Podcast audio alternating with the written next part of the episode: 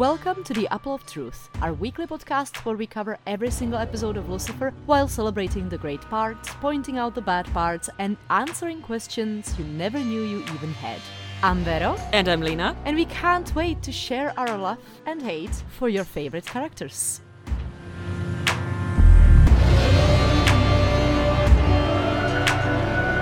Today we're talking about season 5, episode 14.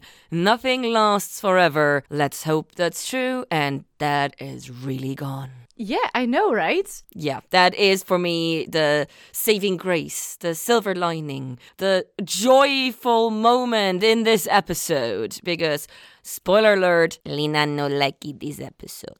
There are definitely things that did not bring me joy in this episode, but We know what we're supposed to do with things that do not bring us joy. We're supposed to throw them out. So let them go. let's get through this. I will skip this episode on rewatches. Yeah, I mean, I can't r- really do that because it has Tricia Helfer in it, so and she looks stunning in that dress. But it has her as a mom and not as Charlotte, and so I am not touched. Sorry. Eh, okay. Well, tell us what it's about. In this episode, Lucifer chases his new obsession by planning his father's retirement. Maze decides that it's better to be in control of torture than at risk of being tortured. Ella talks about her darkness, and at the end, Dad leaves, all according to his plan. That's gonna be a debate there. Ugh.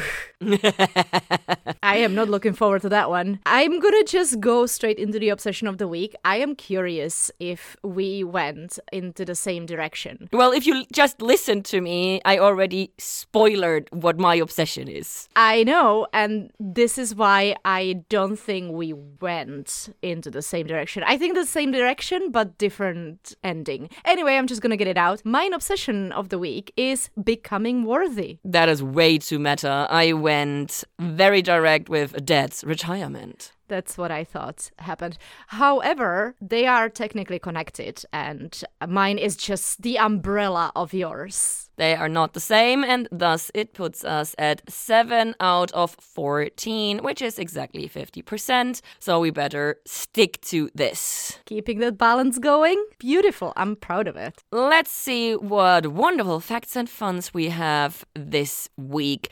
Of course, our standard three, two of them are going to be sad because we have third time director Lisa Demaine, who did Boo Normal and Save Lucifer. She has one more episode to come. Also, she has 12 credits for assistant director on Lucifer. She is very good. Yeah. I very much enjoyed direction this time. Oh, yeah, absolutely. And the same went for Boo Normal and Save Lucifer. So, mm-hmm. really looking forward to her last episode. Eighth time writer Chris Rafferty. Previous episode was spoiler alert, only one more episode to come. So, Chris, the last one better be better than this one. I mean, we have loved every single episode that he has written, if I'm not mistaken. I know. So This is the exception to the rule. And exactly. if I remember correctly, Ildy had one episode I was extremely disappointed by, and so did Joe. So maybe each of them just need to have the one freebie. And so I'm looking forward that I get one more to appreciate and enjoy by Chris. I kind of want to Google which one it is now, just so I know that his art skills are going to come back. Nope, you're gonna have to wait and see. Boo. And thirdly, the title, of course, is said by Dad first. It is said later as well by Lucifer, but only the first time counts, which puts Lucifer at 6 out of 14. So That's he's even worse than so he's even worse than we are. We have some more curious facts and funs. Let's see where they end up being. When Lucifer and Chloe pull up to the Venice Aquarium valet station, Lucifer hands over his keys and he's given a valet ticket with the number 69. 666. No, God damn it. 666 on it, so you didn't see it. Okay. It's actually really, really visible. The Japanese that Lucifer speaks at the dojo is sono taidoka. In context, this translates to that's it or is that all you've got? Hint, the German Amazon subtitles this. Did it do it correctly? For a change, yes. shocked and appalled. How dare they? I was expecting something worse. The dojo scene is supposedly a riff on the first training session Morpheus has with Neo in The Matrix from 1999. It has been so long that I've seen that movie that I do not know if that holds up or not. I mean, now you said that, I think there is a very good chance it's actually true. Lastly, we have some wonderful, insufferable know it all information from IMDb. And that is. The bald eagle is mentioned as one of the endangered species being trafficked. However, it was removed from the list of endangered and threatened wildlife in 2007, and its conservation status is now least concern. However, the bald eagle is protected by federal laws, for example, Bald and Golden Eagle Protection Act and the Migratory Bird Treaty Act. And while permits may be obtained for taking a bald eagle, eating one is definitely not a legal activity. There we go. At least it's still an illegal to eat thing. Yeah. And that concludes the facts and funs. I hope you enjoyed them very much, just like Vero did, judging from her face. The ride has been wild. but now the accent must change because it's time for previously on Lucifer. Nice. Maze got a soul and broke up with Eve. Ella has been struggling with her dark side. Lucy pulled an elaborate prank on Dan, which actually had a positive impact on him. Michael went back to heaven, but it wasn't over for him. Chloe and Lucy finally said, fuck it, let's be together. Dad decided to retire, and Lucy decided to replace him. Well summarized. I'm pretty sure there's all. Yep. There might be some details that uh, might be mentioned in this, but I think this is a really nice boop Well done. together. Thank you. We open with a super long intro, and I know there is a song, but holy shit, it takes so long until we actually see them in the car. I was mm. very much confused because usually we get like one or at most two overhead camera, city, street, beach shots, and then we're right in the scene. And this time it felt ages. So I was very, very confused. Yeah, I was too busy looking for the song, I have to say, to notice that this was taking longer than usual. So, about this song, it plays at the beginning more loud, and then it continues playing underneath the scene, and then at the very end, when we actually get to the valet and about to walk into the crime scene, it becomes louder again. But that's actually that part of that song is from the beginning of the song, and what plays now it's the chorus, if I understand this correctly. Oh, wow. Okay. So once we finish with our lengthy camera wide shots montage, we see that Chloe and Lucifer are actually driving in the car. And I'm really like, Lucifer, this is not the best setting to talk with Chloe about you becoming God. Dude, time and place is a thing. And I know he doesn't care, but yeah. Also, I'm completely with Chloe because she is so not here for this and she is not being supportive and I'm very happy that she is not being supportive right Yeah. away like blindly or whatever. I was watching this, and unlike you, I was just happy that Lucifer is very much straight with Chloe immediately, that he tells her about this whole plan, and he obviously doesn't think it's that much of a deal. He's not straight with her. He straight up dodges when she says why. He says literally never mind why when she is the reason why because he wants to prove himself worthy to her. So he is talking to her which is nice but he's not being honest honest with her which is not good. Okay, guess if you're gonna put it that way. Yeah, Yes I am. of course you are. what I like though is that Chloe is there and she's asking all the right questions. Why? Why not a Amenadiel? What does the rest of angels think about this? Why would even Lucifer want to be God? And she does Yeah. not get all the answers, but she gets those questions out there and hopefully they are marinated in Lucifer's brain and he's gonna eventually share why with her because we kind of have an idea of why because he literally Oh, he says that at the end of the last Yeah. episode. So hopefully he's going to share that with her because she puts those questions out there. And I'm grateful for that. And then again, I agree with you on Chloe's hesitations because she, again, is right. Lucifer seems to have a certain idea of the situation, how it's going to be, but I don't think it's a very correct idea. Yeah, Exactly. All the omnis, not necessarily a good thing. I really appreciate Lucifer's phrasing of how about a nice little murder to take our mind off things? Because yes, that's exactly what Chloe needs and we. And we, we, we. Ooh, I see what you did there. So, as I mentioned, the song that we had at the beginning returns at this moment as we walk into the aquarium and we get Ella and her dark thoughts. Oh my god, I was so into this because I, for a second, had forgotten that this was not an actual shark murder. And I was so excited. I was completely with her. Like, oh my god, and what do you think? And this, da, da, da.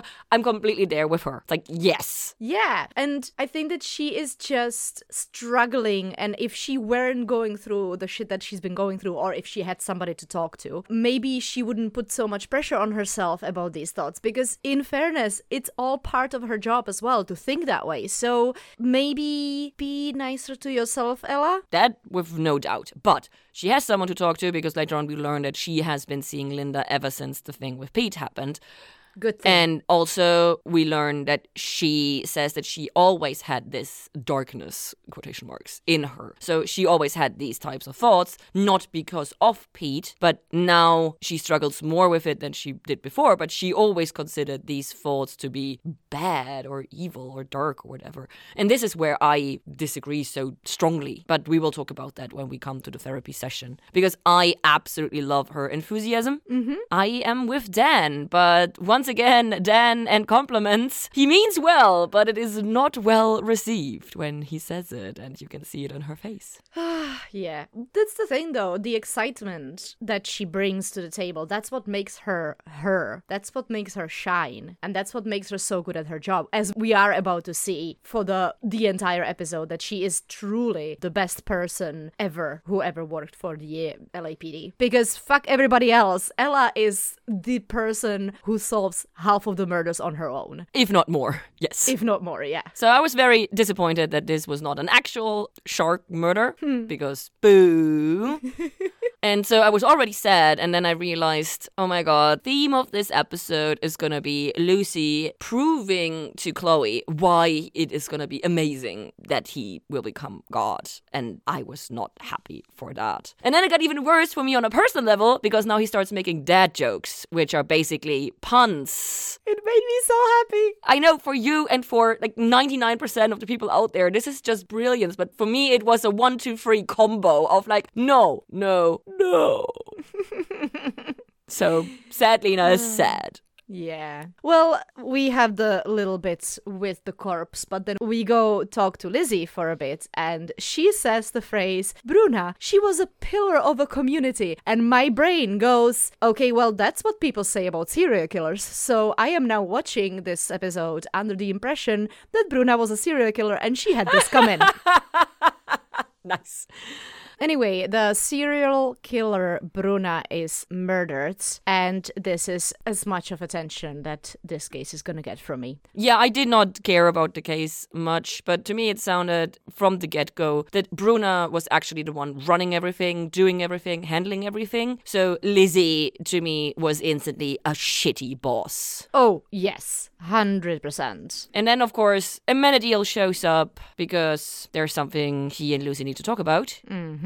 Because Dad's back, and his retirement is no longer a secret. He's back. Yeah, we go into the park and we see a whole bunch of angels just walking around. And first thing that comes to my mind is they're just walking around with their wings out. So much for kind of shielding humanity from uh, divinity. But as Lucifer points out later on, this is LA. No one's gonna care because this might just be filming for something or whatever. So I mean, yeah, I suppose my first reaction to this was like, I still don't buy this as an excuse because then Lucifer could just walk around with his wings, out all the time. But he's not a fan of his wings. or you know i mean whatever he could just walk around with any source of divinity but we've been shown that every single time anybody takes a look at that it can be dangerous for humans but then we retcon that at some stage so Because one angel is, oh my god, what is going on? 50 angels is, oh, they're shooting a movie. Yeah, this is what kind of brought me around when I realized it's a big group gathered in a public park, probably a themed birthday party or some bullshit like that. Yeah, we get the revelation that dad is having a barbecue, and we drop the title card quite early in the game, just 5 mm-hmm. minutes in. And then we meet our first new angel of the episode, which is Gabriel. And it's not a straight white male. I absolutely loved it. I love her, the angel of gossip, of messaging, which makes sense because Gabriel in the lore was the angel who told Mary, like, girl, you pregnant? So, angel of message, definitely fitting. And I love that they turned Gabriel into a female angel because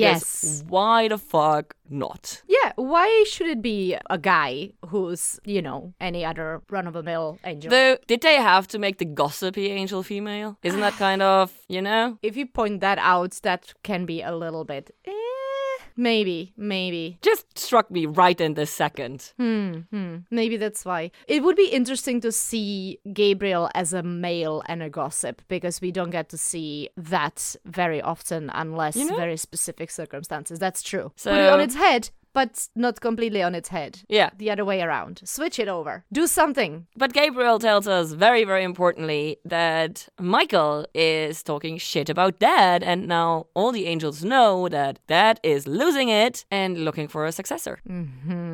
That's a little seed that's been planted for the latest revelation that I didn't actually notice when I was watching it. Not even now, even though I knew this is what Michael was gonna do. So Yeah. thank you.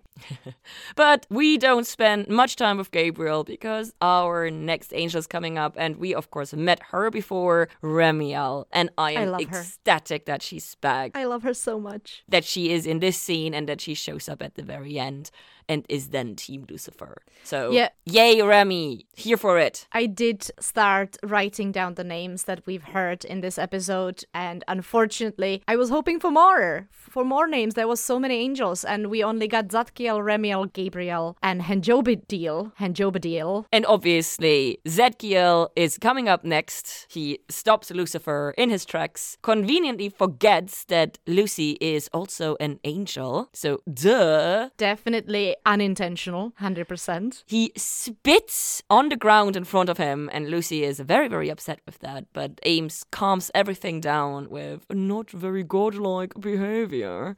And obviously, Zadkiel and the later then mentioned Hanjobadiel are the topic of this week's Devils in the Detail. And it's a ride, I can tell you that. So if you do have access to the bonus, head over because you want to hear this. We then have the whole Dad, tell us who's gonna be your successor, whispered in my ear, blah blah blah blah blah. And Remy, of course, jumps the gun and is like, obviously it's Amenadiel. And then Lucifer's like, Jinx! No, it's me. And I absolutely love the fact that Amenadiel instantly backs Lucifer. Sadly, the other angels are not here for it yet, hopefully, because if Remy at the end of the episode can come around, so probably can others, and I'm pretty sure that will be foreshadowing.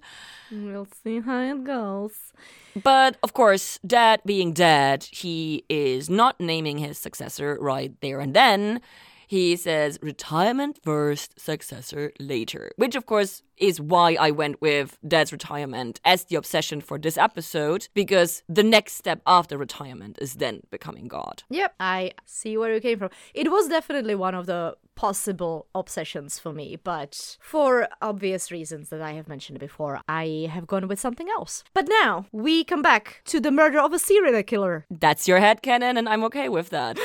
We go into the precinct to talk with the husband of the serial killer. So my first thought was, you know what? If it was him, fair play to him. But then I realized that I fucking hate this dude because boo hoo, little fucker is sad and and all disturbed about Really? being at home with his children when they're sick while his wife is making money. Like Yeah, because he felt left alone and she didn't have time for him and he loves her and he wanted to spend time with the person he loved the most. I mean, yes, if you look at it that way, yes, but also Bruna was a the- shit wife. She was a fucking workaholic. I'm with the husband. look at it from the other point of view. If this was a woman, if he was a woman, it would be completely expected from her to stay at home still be sick kids. shit. Yeah, which It is just as shit. But everybody would treat it completely differently. And Just I want to point this women out. Women who stay at home get treated like shit does not mean we should treat men who stay at home like shit. No one should have to care for the kids they have with another person all by themselves and clean up the fucking child vomit alone. Two people made that fucking child that is now throwing up, so maybe both of them should ship in some time. No, yeah, I get that. I get that. But also, he was just so shocked by it that it just disturbed me. And I'm like, listen, this is something that is happening to millions of families around the world. So don't feel that special. No, he doesn't feel special. He's unhappy because not only is his wife, who was the love of his life, dead, they also didn't spend any time together in the past few years. Okay. So I am you are him. being you are being very reasonable. I'm just being pissed. For once, I'm the reasonable one. which is something that normally we don't really have. So we have flipped this on the side on its head a little bit. Just like the they same way. gender flipped uh, who stayed at home, we now flipped our roles. Yay! Killing it today. We totally skipped over the fact that Lucifer is now looking for a classic retirement home for his father, which was very obvious to me was not gonna happen because duh, he's not going into a classic retirement home. But also, it was instantly extremely clear that Lucifer does now not care about the case anymore, and he is half-assing it throughout the episode, which I kind of enjoyed because I also did not care about the case, so I felt very seen by his behavior, Yeah, fair. and he was uh, still helpful. He was still helpful, and that's what I was gonna say. He helps with the case, even though he doesn't pay any attention whatsoever. Well, there was like a little bit of attention that he paid. Yeah, half a brain cell is occupied with the case, and the rest is on his own business. However, what I find amazing is that Chloe really tries to get him engaged in the case. Unfortunately, it doesn't work out the way she hopes, but her way of trying to manipulate him into caring about the case Yeah. because it worked in the past. That's the thing. Oh yeah, repeatedly. She knows what she's doing because she has a track record that this actually works. Yes. It did backfire this time a little bit, yeah. Well, the thing is, you need to wait until Lucy isn't as obsessed. And right now, his obsession is so fresh that there is no getting through his big skull. And so, yeah, she will keep at it and she will get through at some point. However, he does give us a new lead, so we can move on with the case a little bit. But before we get to move to the case, we have to visit Maze for a little bit. And We Linda. go to my favorite plotline in this episode, which is Maze's struggle with having a soul and the implications that come with it. Because Linda is right. All Maze wanted was to have a soul, but she did not consider all the implications that come with it. And I am fully with Maze. Eve most likely is going to heaven, and Maze will go to hell as a tortured soul. They are doomed. And Maze is especially doomed because she will get tortured by her former co-demons mm-hmm. who she made fun of and tortured herself sometimes when she could get time in for it.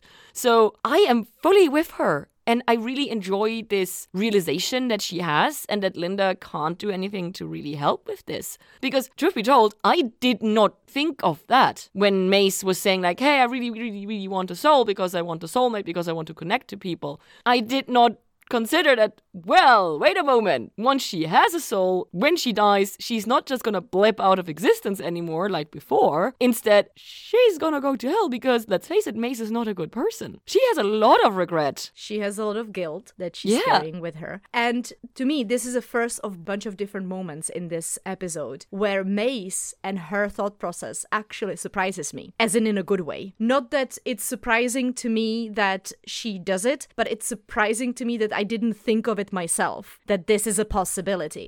The entire soul plotline is Great. working out amazingly Yeah. especially for me and it all makes sense it all is going in appropriate pace it's going directions that i didn't see coming but i love so Yeah. yes i'm very very happy with it also i want to point out maze is actually sharing with linda she is talking to her about Yes. this entire situation which is also something that is not usual for her as a character. We have a lot of character development in this episode for multiple of them. So Yeah, especially our side characters. So that is really, really nice. this is actually something that speaks to Chris Rafferty as a writer, and I'm pretty sure that we've mentioned that before that his episodes are usually the ones that get a lot of character development on its own. Mm. Maybe we don't love every single detail about the episode, but this is something that he Yeah. continues to give us, and it's very solid and it's very good. Absolutely.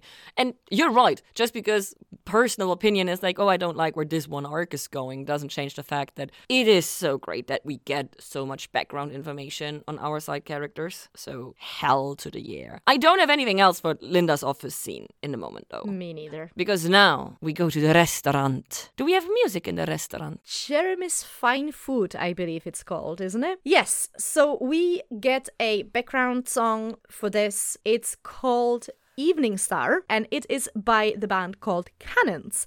And it is a song that I have chosen for my Devils in the Music. So more background information about this band will be found in our bonus episode. But to the scene, we get Lucifer waiting for Chloe at a restaurant. It's a posh restaurant. They're both dressed up. I'm oh, extremely happy with this. It feels like, oh, it's like a sting date. This is amazing and, you know, Yes. great work life balance. And I'm with Chloe. This feels great I was so into this until the revelation. Exactly. until Pops shows up. God shows up, Penelope shows up, and at this moment we have a double decker double date, double decker date. I hate the name. Of course you would. Lucifer loves it, and I also love it, so I knew that you would hate it. But we get a double decker date, and mm, it still feels like an interesting matchup, but I'm slightly unhappy with Lucifer for bringing his personal shit to his relationship because he should have told Chloe. If anything, he should have told her that he is inviting her mom Yes. at the very least. But there is one thing, one nice thing that I want to point out about this scene, and that is when we are sitting at the table, Penelope asks Dad about his name, and he says,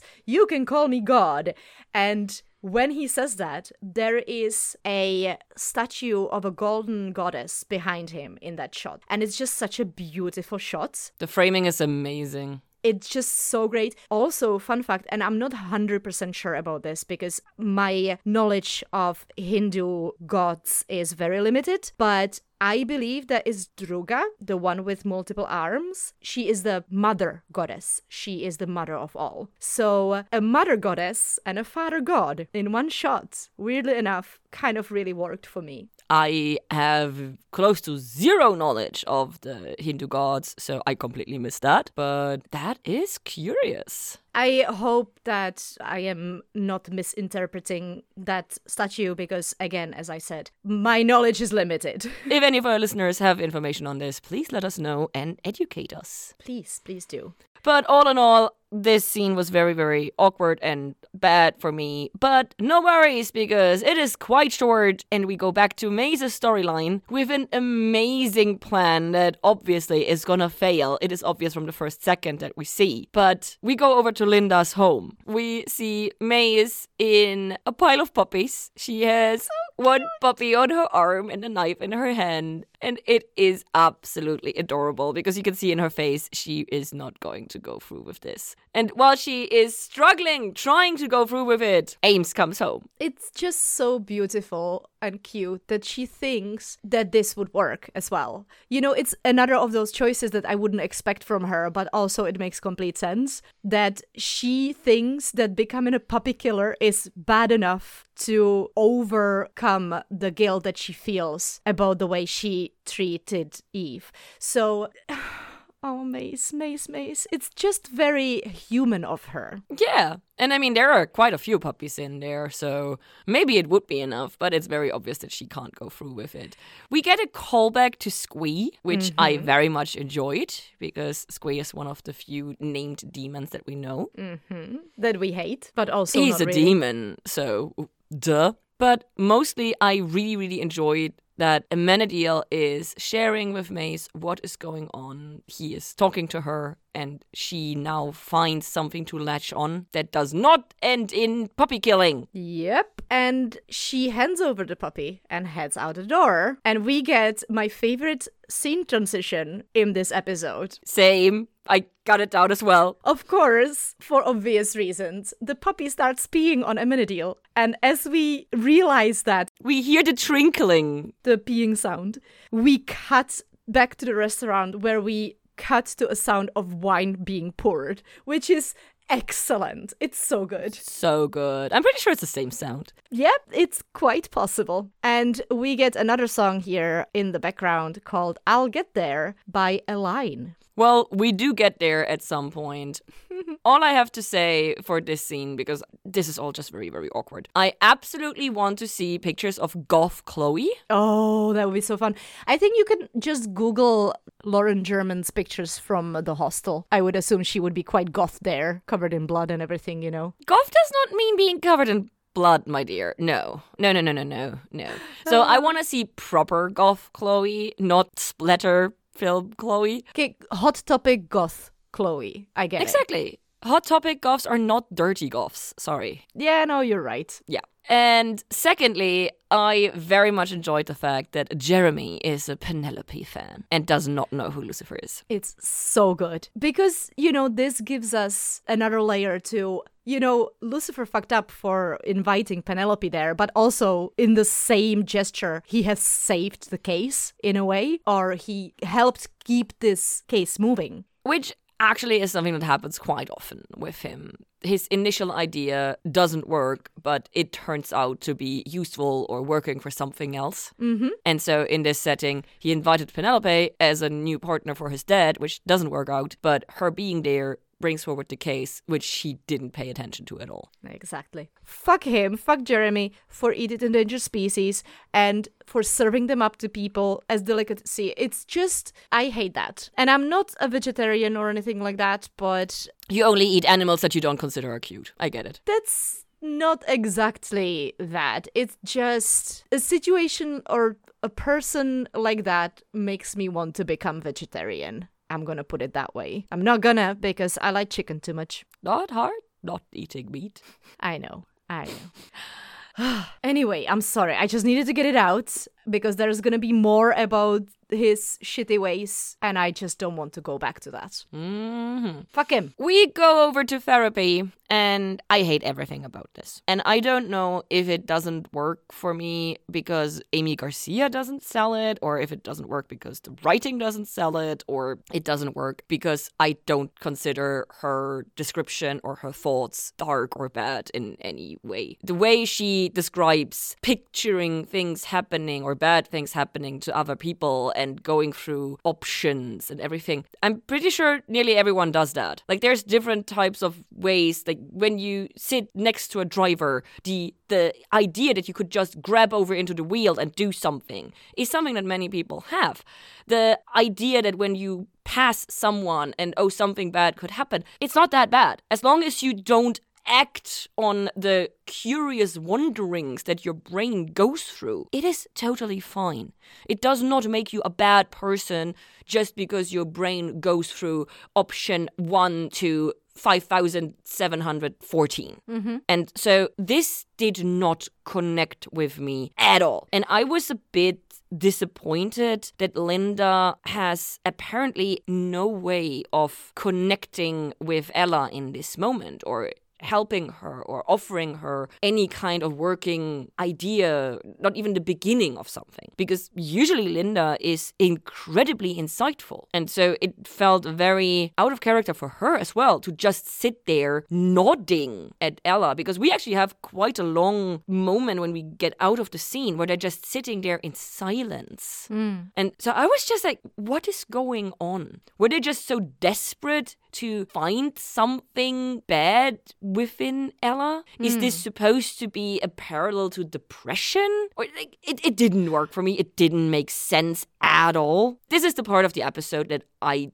severely dislike. Yeah, I don't know. This thing with Ella, I feel like she is taking it very much harder than she should. Even the way you are describing it, I agree with you. While also, I think that the reasons for her to see herself that way are there. I don't agree with them. And I think that she should look at it from a different view as she is now. And I think Linda should help her with that. But maybe I am willing to give Linda a benefit of the doubt right now because if she has been seeing her continuously for a while, there might be a a reason why she is quiet right now. And I hope that this is that I hope that Ella keeps coming back and I hope that Linda will be able to find a way to help Ella at the moment or soon. So to me, I agree. This was not the best session. I was hoping for Linda to be able to do more, but I am not yet condemning it completely because we haven't been at other sessions. And maybe Ella this is the first time Ella is actually admitting this out loud all of these details. And Linda just needs Ella to come to acceptance with it first. And then when she comes back and for the next session maybe she's going to be able to help her better. Fingers crossed. The thing is, the next scene is what makes it unfixably bad for me. Hmm.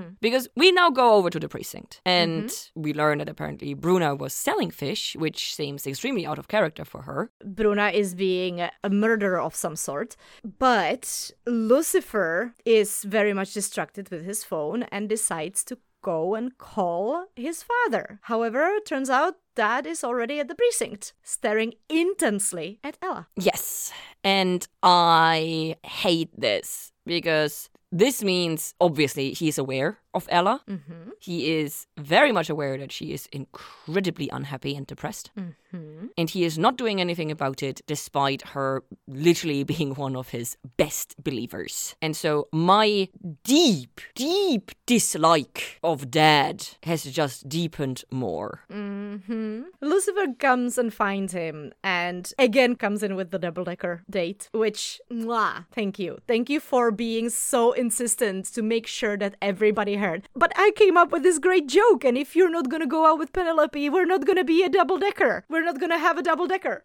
But yeah, Penelope is definitely a few millennia too young for Dad. That is a very good point. Yeah. And then at the end of the scene, Dad is being very adamant about not hearing a word about retirement from Lucifer ever again. And Lucifer says, You're not gonna hear it from these lips, and takes out a phone and starts texting. And I'm like, Is he gonna Yes. just start texting him all the time now about the retirement?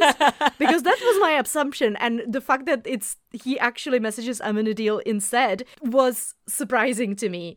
Good Nice. surprise. Fun surprise. Since Lucifer made it very clear that Dad is not a good texter, that is not where my mind went. So for me, it was very obvious like, well, you're not gonna hear it from me, you're gonna hear it from my brother. Because that is usually how you deal with it. It's like once you annoyed your mom or your dad enough on a certain topic, you hand over the topic to your sibling to continue the work. At least that's what my brother and I do when it comes to the fitness level of our mom, for example. We never done that for our parents, and it's three of us. That would have worked so well, I think, because it's three of us. Yeah. But yeah, um, to Teamwork. me, because Lucifer said you're not gonna hear it from these lips, literally. I Uh, would. your emphasis was lips. My emphasis was these. Yes. Yeah. Exactly. But you were right. We are playing golf. With Ames and Dad, we have a return of Detective Amenadiel. Yes. And Ames is being very smart and, you know, coming up with all these things like, well, Hole in one. Again, just like every other. Hmm, what could that mean? Are your powers still perfect? Or is it all in your head? Oh, who was the first one who said it? Oh. And then he makes a really, really, really good point. So, definitely Detective Amenadiel. We learn that Dad didn't realize he was losing grip on his powers until Michael mentioned it to him. So, basically, put the fear of losing the grip on his powers in him, which is kind of his superpower, right? And then Ames goes, like, well, we angels self actualize. Maybe you do too. Which would only make sense because God made them in his image. Mm-hmm. So it is absolutely logical that he would have this feature, I'm gonna call it, as well. so Yeah. go Ames, absolutely loving it. Yeah, good Amenadiel episode, really good Amenadiel episode. Strong, good aims. But that's all I have on this scene. Oh, same, same. It's so rare for us to praise Amenadiel, though. So. I know, I know. It's great, though. I like when he's being good. It sparks joy. it sparks joy. It makes it so much worse, though, when he then in between has like a The little drops. yeah, when he falls back into bad behavior. Yeah. When he falls back into bad behavior. But never mind. And I don't have much on the next scene except for Chloe again brings up to Lucifer that she is worried that he's going to be too distracted to be there for her, which I feel like it's a very legit concern again because he already is distracted as is and he's not even a god yet. He was distracted when he was only the devil. And if he's going to take on this extra responsibility, what are the chances that this is actually going to go well for Chloe or their relationship? So 100% behind Chloe on this. Oh, yeah. Lucifer needs to listen to her more. But this is also the first moment where he actually realizes that Chloe is not being hype about him being God oh. 2.0. It's, you know, baby steps. Exactly, baby steps.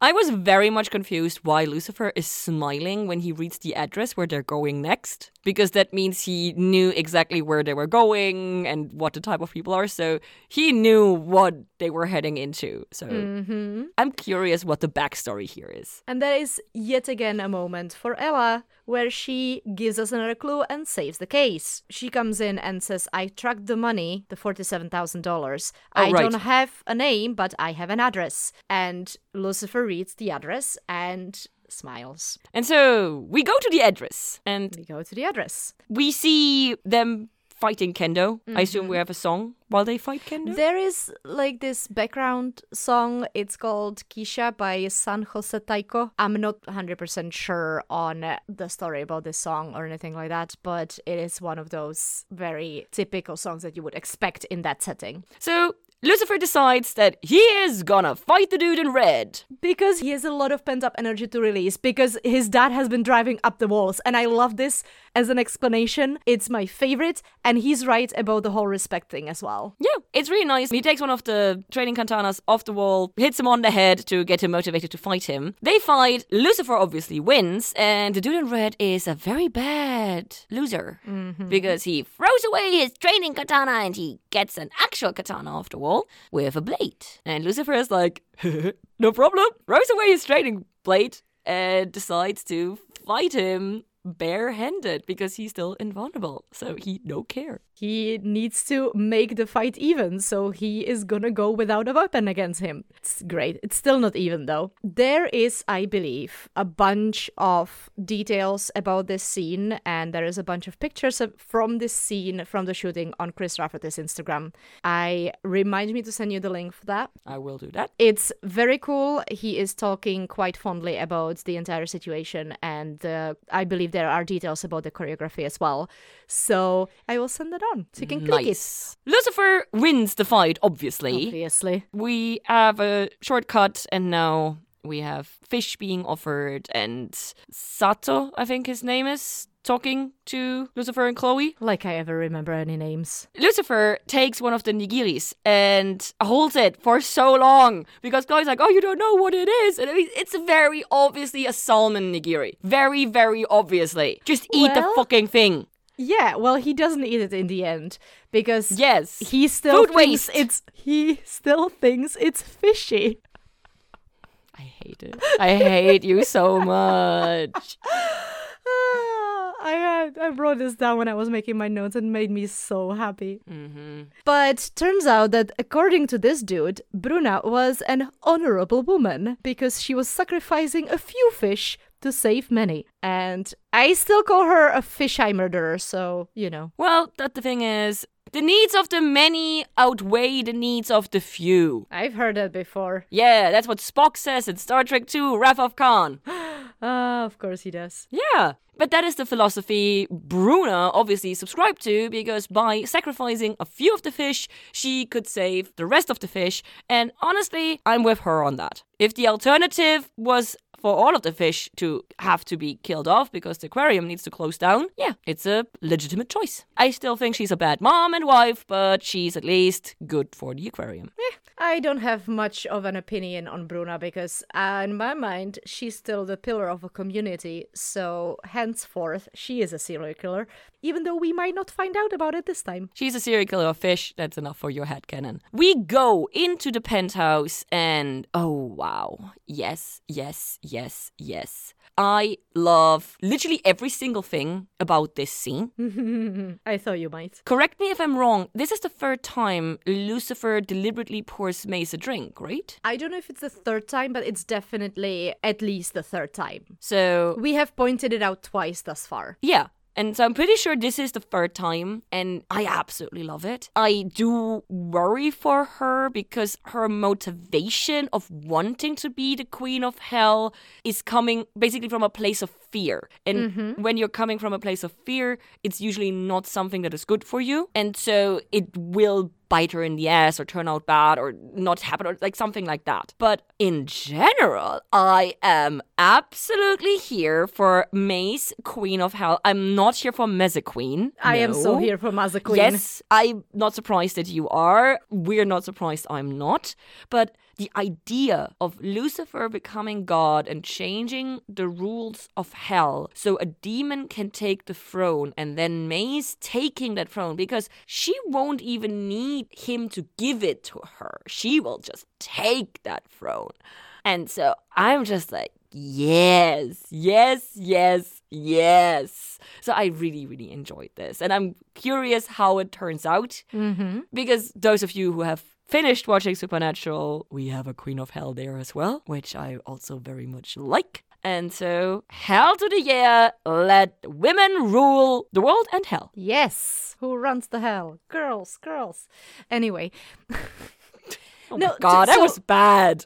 I know. It was very bad. That is another decision that I was like, oh, interesting. Interesting. Did not see that coming, yeah. Yeah. However, there is another decision that she makes in this scene, and that is returning the ring to Lucifer, which was kind of surprising to me because it is made with such a grand gesture. It was surprising to me that she wanted to do that. I would expect her to either wanting to hold on to it or get it out of her sight so she doesn't have to think about it anymore. So her giving it back to Lucifer means that it's gonna be in her eyesight every single time she's with him because he immediately puts it back on his finger. So it would be a reminder of her mother. Slight adjustment. I don't think it would be a reminder of her mother, but she literally says, You were trying to protect me from knowing how little I meant to her. And he does not disagree, but he doesn't agree either. I read way. his facial expression as agreement. And so to me, this ring is a reminder of how deeply Lucifer cares for Maze. It is not her mother's ring anymore, but it is a symbol for Lucifer caring about Maze and trying to protect her from something that he knew would only hurt her. Because he says, I should have broken my promise, which is a huge thing for Lucifer. Yeah. If you do put it this way, it makes sense for Maze to actually return it. And I can accept that. that is all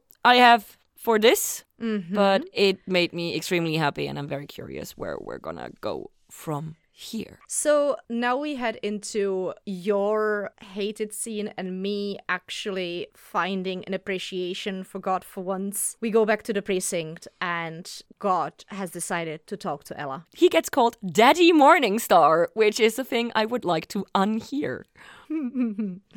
Daddy. He shows up and Ella finally makes the connection of wait a second, if Lucifer is Lucifer and you're his dad, that means that you're God. And he goes, Well, I suppose that's what it means. And That part I actually liked. Then he says something which, in general, is something that I need to remind myself a lot. He says, Everyone has darkness in them. It's not about getting rid of it, it's about accepting it. It's about accepting yourself and the way you are, and then go from there and not keep telling yourself that it's a bad thing, therefore I'm a bad person. No, no, no. It's not about who you are, it's about what you're gonna do with it, which is something that is very difficult to do. And I appreciate him sharing that and wording it for Ella because I think that's something that she needs to think about more. She needs to accept herself. And that is absolutely right. And Mm-hmm. there's nothing I'm going to say against that. The only problem that I have is that he doesn't leave it at that because he then needs to add to it that the deeper the darkness, the brighter the light. And so that means Ella is struggling so much and deeply depressed and has so much darkness in herself because she, she is such a genuinely amazing person. And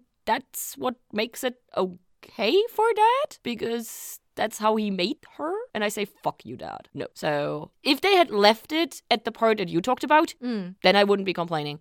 But the whole, oh, the dark, the deeper the darkness, the brighter the light, and it's basically the whole like God doesn't give you stuff that you cannot deal with, only what you're strong enough. It's like, shut the fuck up and get out of here. Yeah, I don't see it that way. To me, the darkest the darkness, brighter the light is actually very true. So, in a sense, that worse things you go through, more you appreciate the good things that you are dealt, which is a way that helps me cope with some of the things in my personal life for example. So to me, that is something that I connected to very strongly. But I understand that doesn't have to be necessarily everybody's experience. Like I said, if it had been left at the first part, it would have been definitely okay with it. But this I hate on so many different levels. And so that can still go sit on a cactus. Thankfully, we leave the lab and we go over into the conference room, basically, where Chloe and Dan sit together and talk about celestial stuff. And I adore this. I absolutely love the fact that Chloe and Dan can now casually chat about all of this celestial bullshit. And I love Dan. I love Dan so much. He is severely lacking in this episode, sadly, like when it comes to screen time. But this short moment that he has here, he is so supportive of Lucy in general, even of Lucy being God, because, like, well, could be crazier things. Like, I can see it happen. He's good at the big picture stuff, like everything. And he makes a good point. So, yay for Dan, yay for Bracelet Bros, and yay for Chloe talking to Dan about this. Yeah. Also, little mention of the prank. Chloe still doesn't know the details about that, which I love. Which is a very good, and he makes sure to keep it that way. Smart. Then we obviously have the moment where she is worried about the relationship and the impact, and she's like, Oh no, I know that it's selfish. But the way Dan kind of introduces the whole, he is crazy about you and you're crazy about him. To that, I say, he's correct. If there is a will, there is a way. I love Dan's perspective, and from his point of view, he is absolutely right, but no one really knows how deep Lucifer's insecurities and doubt of self worth go, and that needs to be taken into account. But before we can have more details in that conversation, Ella comes in and, as usual, is the one to save the day, solve the case, give us exactly what we need. It's the second time this episode. And it is what we are used to in basically every episode. But what we are also used to is that Ella finds something that by itself does not do the whole thing, but Chloe takes it and turns it into what needs to be done to get the final step. So basically, Ella is handing over the metaphorical piece of wood. Torch. What is the torch. thingy? And now Chloe is running the last few meters of the. There, isn't there a sport Relay. where you have like. Is it relay? Pass, have, pass o- she's passing over the torch to Chloe, yes. isn't there a sport where you have like four people running? Relay, running- yeah. That that is relay. Okay. Yeah. So yeah, Chloe is now doing the final stretch of the relay, and Ella made sure that she had enough to work with. So I'm absolutely loving this teamwork. Yay, teamwork.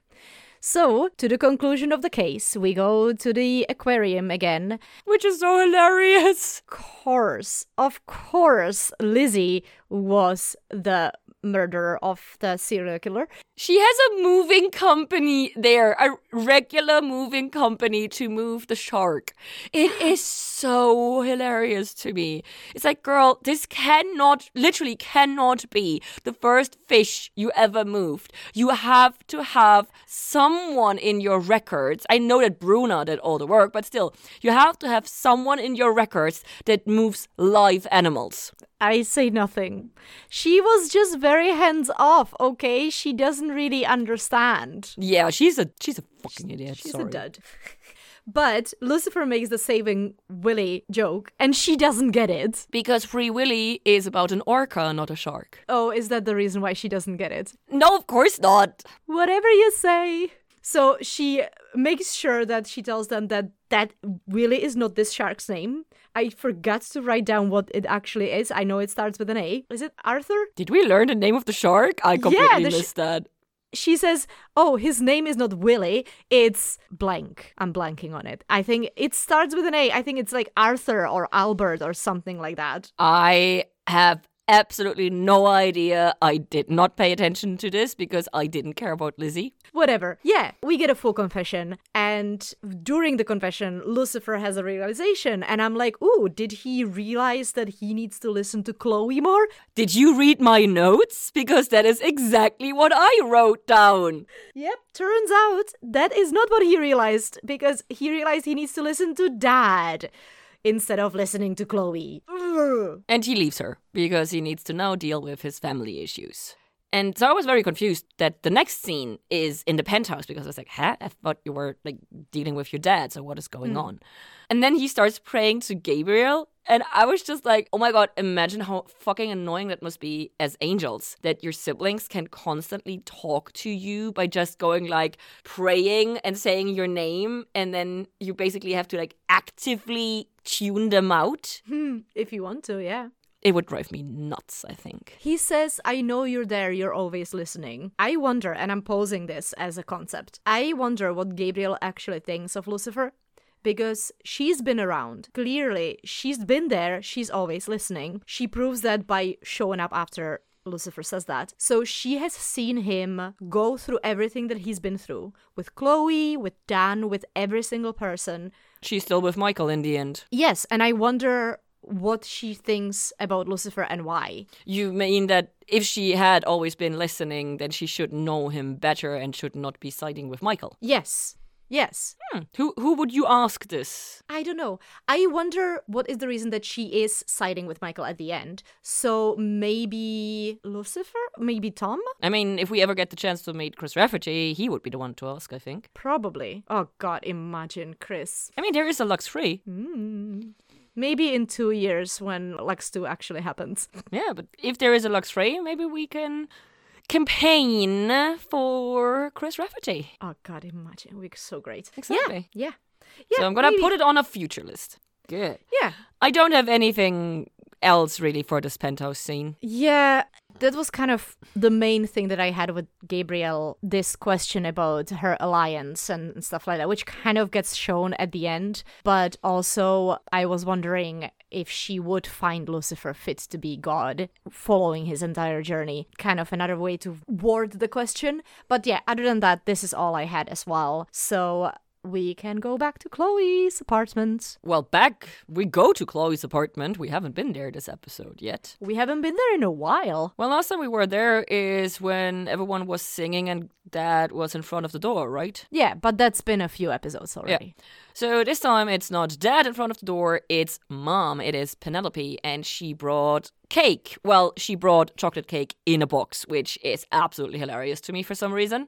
And It a is- very is funny. Penelope thing to do. Yes. Sadly, that is the only positive thing that I can take away from this scene because Mm-hmm. I feel that this conversation is extremely rushed. There is not really much to connect this to the past information that we have of Penelope and of John. And I absolutely hate the premise with the, oh, well, you said that I didn't do this. Well, your dad and I had a deal, but we never told you. So how can you not know? If you don't tell your children shit, No. how would they know? She didn't say, How could you not know? She said, How could you know? rather than not know. She seems super hurt by the fact that Chloe seems to be under the assumption that John gave up his career dream for Penelope. And Yes, but that of doesn't course mean that that she- has to be Chloe's assumption because Penelope never told her any different. Yeah, but that doesn't mean that she is saying, "Oh, you should know better." No, she's saying, "I am hurt by this and I realize that I fucked up and I should have told you about this. So here you go. This is the information that you are missing and why you don't think that I have sacrificed enough for your father." Okay, so to you it read as Penelope realizing she fucked up something. Yes, yeah, this is why Oh, she came back in my eyes. To me, I didn't read it as Penelope realizing that she fucked up at all. To me, it was like, I am hurt by you assuming I'm the worst person ever. Yeah. Mm, No, I did not see it that way. Because that fit the previous relationship the two of them had had. They don't have a great relationship. They don't, but she she has turned up for her before trying to work it out. So Yeah. it was more natural to me to actually to come to conclusion that I did. That I did. Okay. Well, to me, sadly, didn't read like that at all. And because of that, the lesson, in quotation marks, that Chloe takes away from this also feels extremely undeserved, which in the last scene, of course, is, in the penultimate scene, of course, is going to be relevant. Anything else from you for this lovely mother daughter interaction? To me, it felt like a very wholesome conversation. So that's about all I had to say about that. Maybe I'm projecting. Maybe I'm pulling a Lucifer. Maybe, maybe a little bit. Maybe I'm projecting.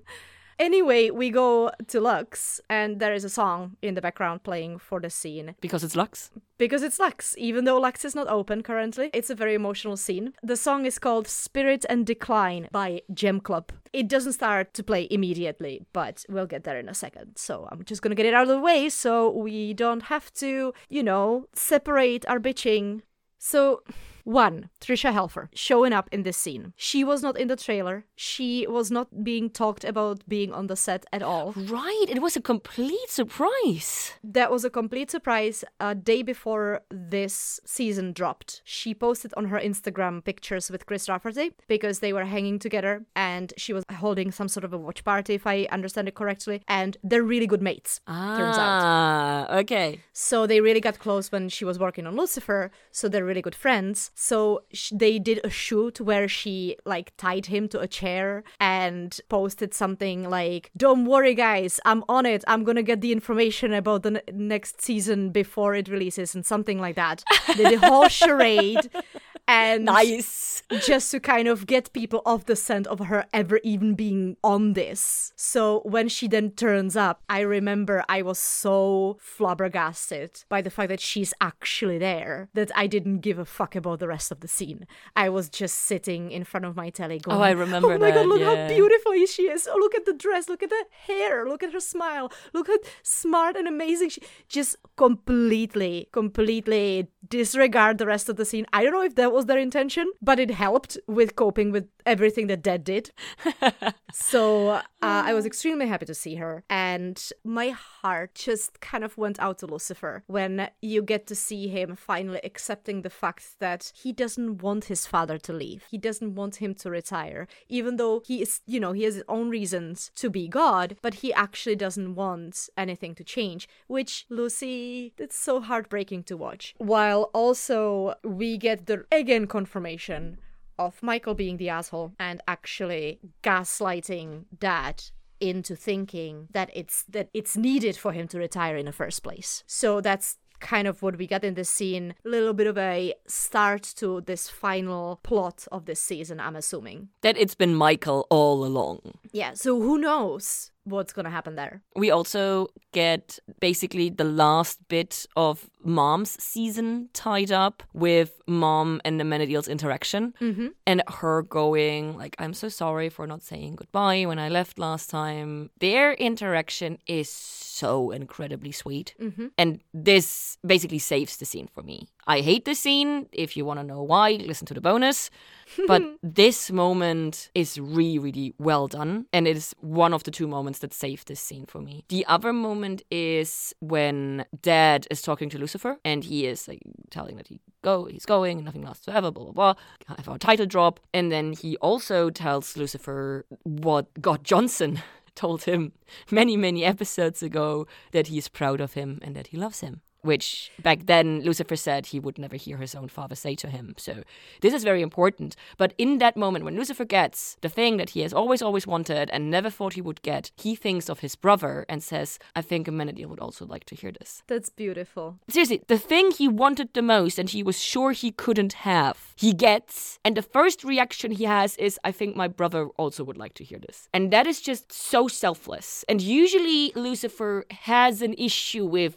being self centered. And so these two interactions, Mom and Amenadiel, and Lucifer thinking of Ames in this second, really made this very, very touching. Yep. Then we close up the scene with the whole, you'll figure it out. You forgot to name your successor. Mm-hmm. No, he didn't. You'll figure forget. it out. He's an asshole. Yeah, you know, back to mysterious ways. And that made me extremely angry. Yeah. And to me, in this moment, I ask, what is even free will? If this was all according to his plan. What even is free will? And if everything that's gonna happen and ha- already happened was according to his plan, does that mean that I get to blame all the bad shit that uh, can no. possibly happen in the future on dad because this is what he intended for it for ha- no. to happen? What? Why not? Because a few seconds earlier, Lucifer says, "I get no choice in this," and Dad says, "I gave you a lifetime of choices," which is an explicit contradiction between between the plan and free will, which is choice. And so, in my opinion, this is posturing. He, for millennia, for eternity basically, he has made everyone believe that there is a grand plan, when in fact there isn't. Mm-hmm.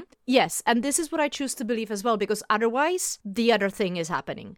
If I choose to believe that this is all according to his plan. There is no free will. There is exactly. everything everything yeah. bad that ever happens is his fault and his choice and yeah. i hate that and i can't live with that so yes so this scene bittersweet and very very angry making for me you were obsessed with Tricia obviously so it was much better for you than for me mm-hmm. and i mm-hmm. envy you on that i honestly say you just need to love some people so much as i do as much as i do Tricia and you're gonna be much happier in overlooking shit there are a few but i usually tend to be way too hung up on details to be able to let it go. I need to be more like Elsa. I need to let it go. Little nitpicker Lina. Yes, I'm I'm definitely a nitpicker. We go up to the penthouse and I hadn't even realized in the last two episodes how naked Lucifer's hand was without the ring. Ooh. But now that we that. see it back on his hand. It feels so nice. And I really like because he has the drink in the hand with the ring mm-hmm. and it's very prominent and I'm absolutely here for it. It's just perfect. While I was still like enjoying the view of the ring mm-hmm. on his hand, which we remember in the past I was obsessed with. Then the next thing happens that makes me really, really happy, which is Lucifer called Chloe after what happened and he told her what happened. Talking, base of every relationship, communication. But this is so big for Lucifer because this is right after basically. He didn't wait, he didn't process, he didn't try to distract or anything. He went through this incredibly emotional experience and the first thing he does is pour himself a drink, and call his love. And so this made me extremely happy. Decker star. Yeah. And I've already said that I'm not happy with how Chloe comes to her choice because it feels rushed. But I'm gonna hand this over to you because you're probably gonna be much more positive than I am. I think that Chloe's decision makes sense because she idolizes her father. And since this is a setup that her parents had, Ooh, that's a really good point. And it's something that her dad did for his wife, I think it's much easier for Chloe to go with it. That is a fucking good point, and I did not take that into account. Daddy Decker took a step back so Penelope could do her thing. Chloe, absolute daddy's girl, now stepping in his footsteps and doing the same thing for her partner. You are right. I am okay with this now. I'm still thinking that comparing five years of Lucifer working as her consultant when most of the time they weren't even a couple does not equate what she's giving up because she is a cop down to her core being. But you are absolutely right. This makes it make perfect fucking sense. Thank yeah. you. See, and this is the thing, and I agree with you there, because as much as this makes perfect sense to me that Chloe does this, I think that it's easier said than done, especially Yes. from her. So this is going to be something that we're going to be seeing as, as a resolution in the future episodes, I'm sure. It's gonna be if this actually comes to fruition. So there's that. We also have our last song of the episode that is starting to play in in the middle of this conversation called Up in Arms by B Man. It's spelled wildly, sorry. That title, of course, is incredibly foreshadowing because the conversation ends, they kiss, or about to kiss, and then we have Remiel Interruptus showing up, which I absolutely love. I love that Remiel just drops in there. Mm. And she shares very important information with us, which is Michael is rallying forces in heaven. He wants to be God 2.0, and most of the other angels are signing up for his side. But Remiel hates Michael more and she dislikes Lucifer, and also Amenadiel is on Lucifer's side, and Remy is everything Team Amenadiel, duh. So Remiel joins Team Lucifer, but she will spy on Michael, which is sneaky, hmm. sneaky, hmm. sneaky. And it's something that Lucifer desperately needs. Yes. He needs people or angels on his side. Yes. If he's gonna make this. And so, of course, this means that we will have Michael and Lucifer as opposing forces going forward. We go into our last scene, which I called Mysterious Meeting. the setup. I was very, very confused why Gabriel is so nervous and jumpy. Is she scared of Michael and that is why she's working for him? I mean, that would explain it, but also, I don't think so. I think she's, she's just jumpy person. I think that they are in the dark. She's an angel. What ha- what does she have to be afraid of? She literally carries the only thing that can kill them in her own hands. But what if somebody punches her and takes it off of her and kills her? Mm. I know, I know.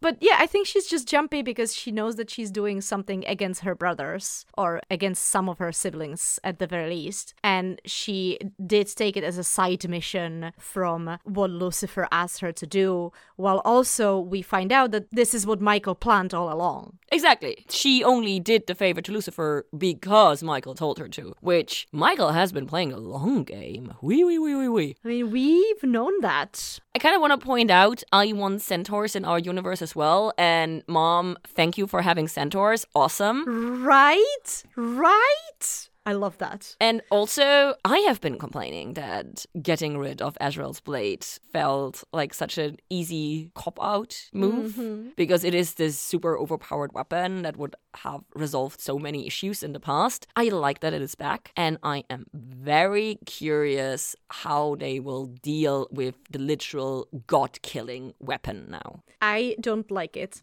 I don't like it at all because this means there is a very good chance with this blade being back in a game. The reason for that is somebody's gonna die. Yeah. It's not gonna just be there not used. No. And I don't like that because thus Ah, okay. far, unless it's Michael, I don't want anybody to die. See, I'm very different in that regard. So, Suffering. So, with all of this, there is so much to unpack. I appreciated that Chloe stood up for herself throughout the episode, even though ultimately she did decide to quit her job to support Lucifer. We have talked about this. One of my favorite moments, and I know that you disagree with me, is the fact that God actually talks to Ella because at least somebody's talking to her and is getting her to try to accept herself for who she is. And I still wish there would have been more. I also worry that it wasn't enough. However, overall, at least God is now out of the way. So, you know, yay for that. And Michael's back to being our biggest villain of the season, which, you know, who saw that coming?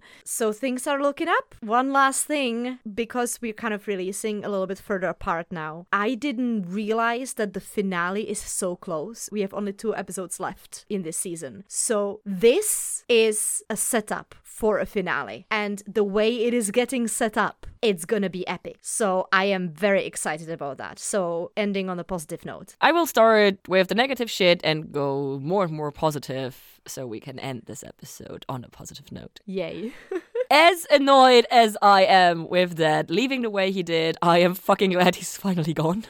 Literally anything and everything he's done is making me either angry or annoyed. So, yay for No More Dad. Though that also means No More Mom, but since I was never her biggest fan, I shall live with that. I'm just sad for you. Mm-hmm. Mm. We still have Charlotte, right? Exactly. So, Charlotte coming back would be much more awesome. Ella's supposed darkness annoys me just as much, if not more, as it did the first time I watched this. Only this time I am more annoyed with Dad than Ella, since he is the one with the, for me, pseudo explanation of darkness, light connection thingy. And the thing is, I cannot help but feel that this is a very badly done parallel of the friendliest, happiest people often being the most severely depressed ones. I feel like this is where they're trying to get with this, and I don't feel that it's done very well, which is surprising, especially in a Rafferty episode. Like I said, I found the interaction between Chloe and her mother regarding supporting your partner extremely flimsy. Your insight with Daddy Decker being the one to make the sacrifice makes a lot more sense. But like I said, being a cop is so deep, Chloe's core, that her just giving it up won't be that easy. So now it doesn't strike me as out of character anymore due to your insight. Thank you for that. Phew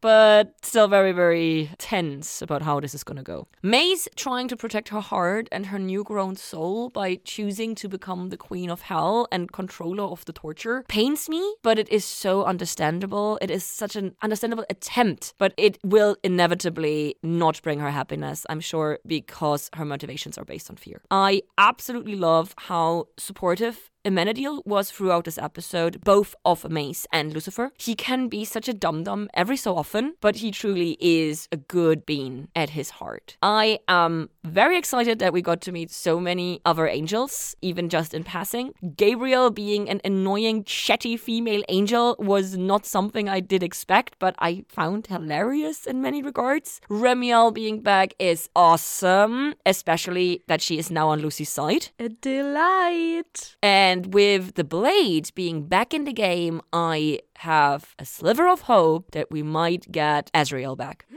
oh, I didn't even think of that. Yay! And with this, we say thank you for listening. Please find us on our various social media. We love interacting with you, either over there or when you send us emails to lucifer at taot-podcast.com. If you want to get even more personal and have secret chats with us on our exclusive Discord server, you can join our Patreon at patreon.com slash TAOT podcast. We have a whole bunch of different rewards, such as early release, merch, and hours of bonus content. Yes, hours. If that sounds like too much pressure, you can help the show by leaving positive iTunes reviews. They really do help. Or telling all your friends about us because nothing beats a personal recommendation. Thank, Thank you. you. Bye. Bye.